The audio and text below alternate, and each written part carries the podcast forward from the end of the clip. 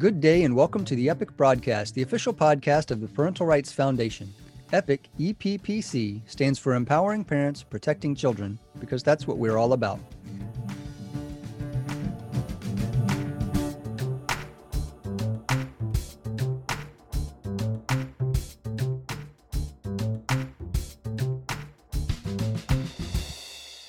Well, greetings to our listeners from coast to coast, from sea to shining sea. My name is Will Estrada. I'm the president of the Parental Rights Foundation, and it's so good to have you on. My guest today is Timothy Sandefur. He is the vice president for legal affairs at the Goldwater Institute's Scharf Norton Center for Constitutional Litigation, and he holds the Duncan Chair in Constitutional Government. Timothy litigates important cases for economic liberty, private property rights, free speech, and other matters in states across the country. Timothy is also the author of several books, including Frederick Douglass' Self Made Man, that was published in 2018, Cornerstone of Liberty, Property Rights in 21st Century America, that was co-authored with Christina Sandefur in 2016, The Permission Society in 2016, The Conscience of the Constitution in 2014, and The Right to Earn a Living in 2010. He's also the author of more than 50 scholarly articles on subjects ranging from Indian law all the way to the political philosophy of Shakespeare, ancient Greek drama and Star Trek, and which that's incredibly fascinating to me. So one day I have to have you on, Timothy, to talk about that. That would be great. He's also a frequent guest on radio and television shows and been published around the country. He teaches public interest litigation at George Mason University's Antonin Scalia School of Law. And Timothy is an adjunct scholar with the Cato Institute and is a graduate of Hillsdale College and Chapman University School of Law. Timothy, welcome on our podcast. Thank you for having me. Well, Timothy, I want to talk with you about a case that you recently filed entitled Sarah L. versus Faust. It's challenging the constitutionality of Arizona's central registry scheme. Our listeners are very familiar with this. This is the central registry of abuse and neglect that parents and caregivers can get placed on. And you're defending the rights of a mother who did nothing wrong. This case was filed in 2015 um, of, of uh, or July 15th of 2022 in Maricopa County Superior Court. So, Timothy, first of all, thank you for for filing this lawsuit and tell us about this case. Yeah, so this case involves a mother who allowed her uh, son and his young friend, they were seven and, and five, to play on a playground a few blocks from a grocery store while she went into the grocery store for a half an hour. Uh, this was during the uh, the pandemic, you know, and the store had asked people not to come in unless they were doing business in the store. And this was it was Thanksgiving, and she was picking up the turkey. Goes into the store uh, after dropping off her her her kids. Now now she knows this neighborhood. She played in this park herself when she was a, child, so she's familiar with it and it's perfectly safe there's hasn't been a stranger kidnapping in in this city in a decade the um and and when she dropped them off she saw that she had some friends who were uh, doing yoga in the park nearby. And so she thought well if you know if, if the boys have any problems they, they've got you know adults they can go to for help. And she's not one of these helicopter parents who thinks that she has to always be hovering over over her child at um, you know 24 hours a day. So she goes into the store. Next thing she knows she gets a call from one of her friends from the park that the police have stopped and are talking to the children. They had the, the police accused her of neglecting the children and uh, and brought charges against her, which fortunately the county attorney realized was ridiculous and dropped those charges.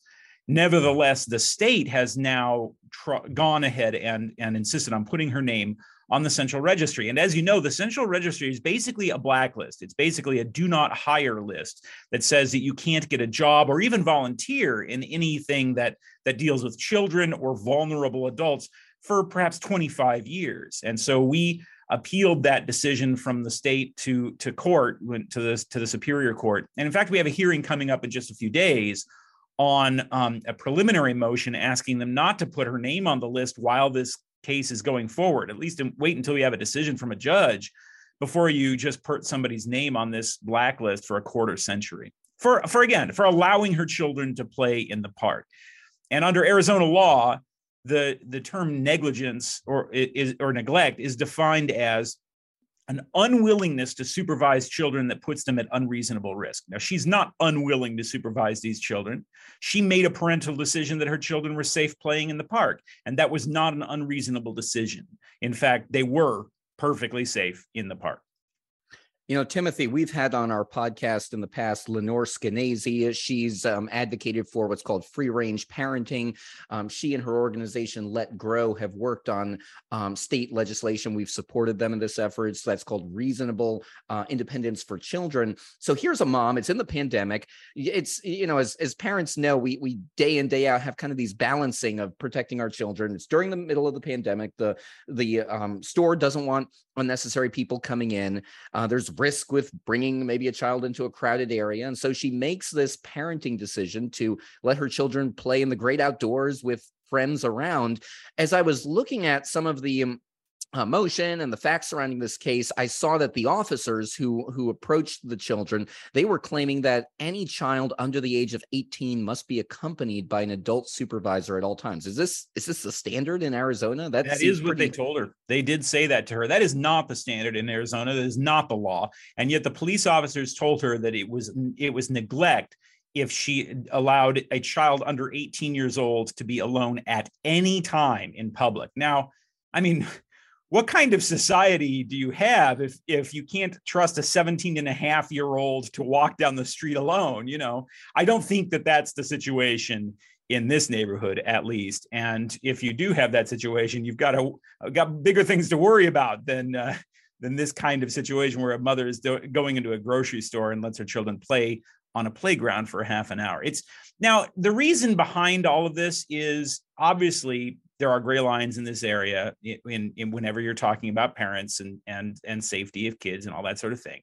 And the state department of child safety got in a lot of trouble what five six years ago something like that for failing to do its job. And so i think what happened was there was sort of this counter reaction where the agency is now trying to like really ride everybody hard in order to show that it's doing its job and is overreacting and, and the pendulum has swung the other way. And i'm I am hopeful that the department will wake up and realize just how re- unreasonable it's being in this case. Um, but if not, of course, we are prepared to go to the state Supreme Court if we have to. So the actual legal issue that you're advocating for on behalf of your client, this mom, is that she's about to be put on this central registry. That can you tell us some of the ramifications of what being put on the registry would do? Um, all 50 states have these central registries of abuse and neglect. We had recently on a guest from Philadelphia, the Community Legal Services of Philadelphia, who's litigating a similar case against Pennsylvania's central registry. So tell us a little bit about in Arizona what being put on this registry will do to your client. Yeah, so the the central registry, as I mentioned, is it's a it's a basically a do not hire list that says you cannot get a job dealing in any job that that has to do with children. Although, incidentally, this is uh, an amusing. Now, I I have been told by reporters and investigators who have studied this that, in fact, in Arizona, uh, school doesn't to do so as this case proceeds but it isn't indicative that this registry is run in a truly arbitrary way. Not only does it prohibit you from getting a job or employment dealing with children, but it prohibits you from volunteering in any capacity that deals with children. And Sarah has volunteered for many years synagogue and she is uh, uh, happy to help out children when that, that are in need and yet if this co- goes forward she will not be allowed to now the real constitutional problem here is that your name can be put on this blacklist based on what lawyers call probable cause. Now, the probable cause standard is a very low standard. Remember, if you go, if you're arrested for a crime and you get put on trial, you know, you, they have to prove you're guilty beyond a reasonable doubt. That's the highest evidentiary standard. Then there's a mid range evidentiary standard called clear and convincing evidence. And that means evidence that really shows you probably did do the thing, but isn't necessarily totally uh, overwhelmingly proof.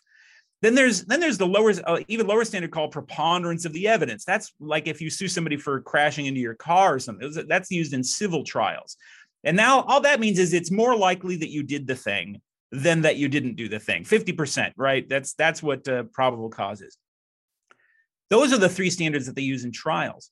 Below even that is is what they call the the uh, the probable cause standard. And probable cause is mere is suspicion. That's what that is. Probable cause is a suspicion standard. Probable cause is the standard that they use to get search warrants right? So probable cause just means that there's some reason for them to think that you did something wrong.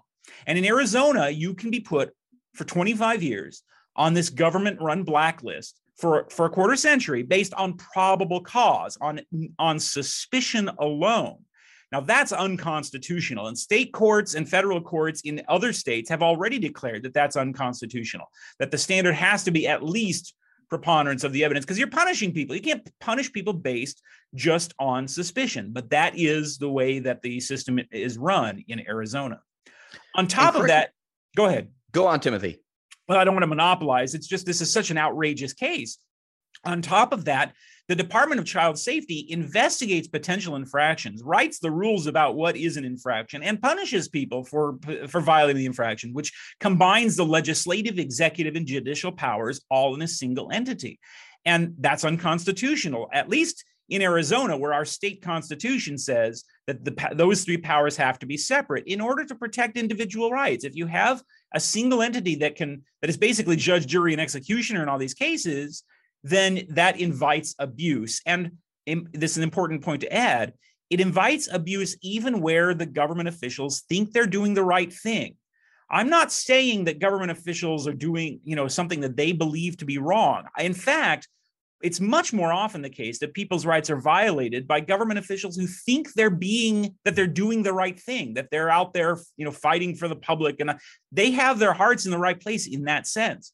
But because the constitutional standards have been ignored here they end up doing the wrong thing you know, Timothy, uh, that's incredible about the probable cause, the lowest standard here to get placed on the central registry. It's it's also a violation of of due process rights yes. as well under the protections of the US Constitution and likely also the Arizona Constitution, correct? Absolutely. Due process of law says that the government is not allowed to treat you in an arbitrary way. Uh, just because it has the power to do so. And that is what is basically happening in a case like this. Well, Timothy, I, I, know you're getting ready to head off to another hearing on another matter. Tell us what uh, is going to happen next. You said that you have a hearing in a few days, and uh, and tell us what you would like uh, on behalf of your client and from the court. Well, what we would like is for this entire thing to be dismissed, and we, that's what we and for the court to declare that a, at least probable cause is. Uh, I'm, I'm, sorry, that at least preponderance of the evidence is required. That probable cause is not enough evidence to to punish a person for a quarter century for allowing her child to play in the park while she went to the grocery store for half an hour. What's happened so far is we filed the appeal and we filed a motion asking the government not to put her name on the list while the appeal is pending. At least wait. Is this an administrative appeal you filed? Yeah, we appealed the administrative decision to a, a, genuine court. Okay. And we've asked the judge in the superior court to, to at least hold off putting her name in the registry while this case is pending. Unfortunately, we found out that after we filed that motion, the state went ahead and put her name on the registry. So now we've amended our motion to ask the judge to order them to take the name off the registry and hold on, hold on to it at least for the time while this case is pending. You can't punish a person while the appeal is pending. She hasn't been proven to have done anything wrong by any legitimate evidentiary standard. And that's unconstitutional. It's dangerous to the rights of people who you know maybe you're in tucson maybe you don't believe in helicopter parenting. Maybe you think that your child is mature enough to play in a play in a on a playground in a public park for a half an hour without being hovered over by an adult you run the risk of being blacklisted for a quarter century and that's wrong well, Timothy, we are deeply grateful uh, for the work that you and Goldwater Institute and the others involved in this lawsuit are doing on behalf of your client. Um, keep us updated on this. We want to have you come back on the podcast and tell us the outcome. And we wish you all the best in this case. Thank you. Well, I'll definitely come back. Wonderful. Go and win your next cases. I'll try. Thank you, Timothy. Thank you.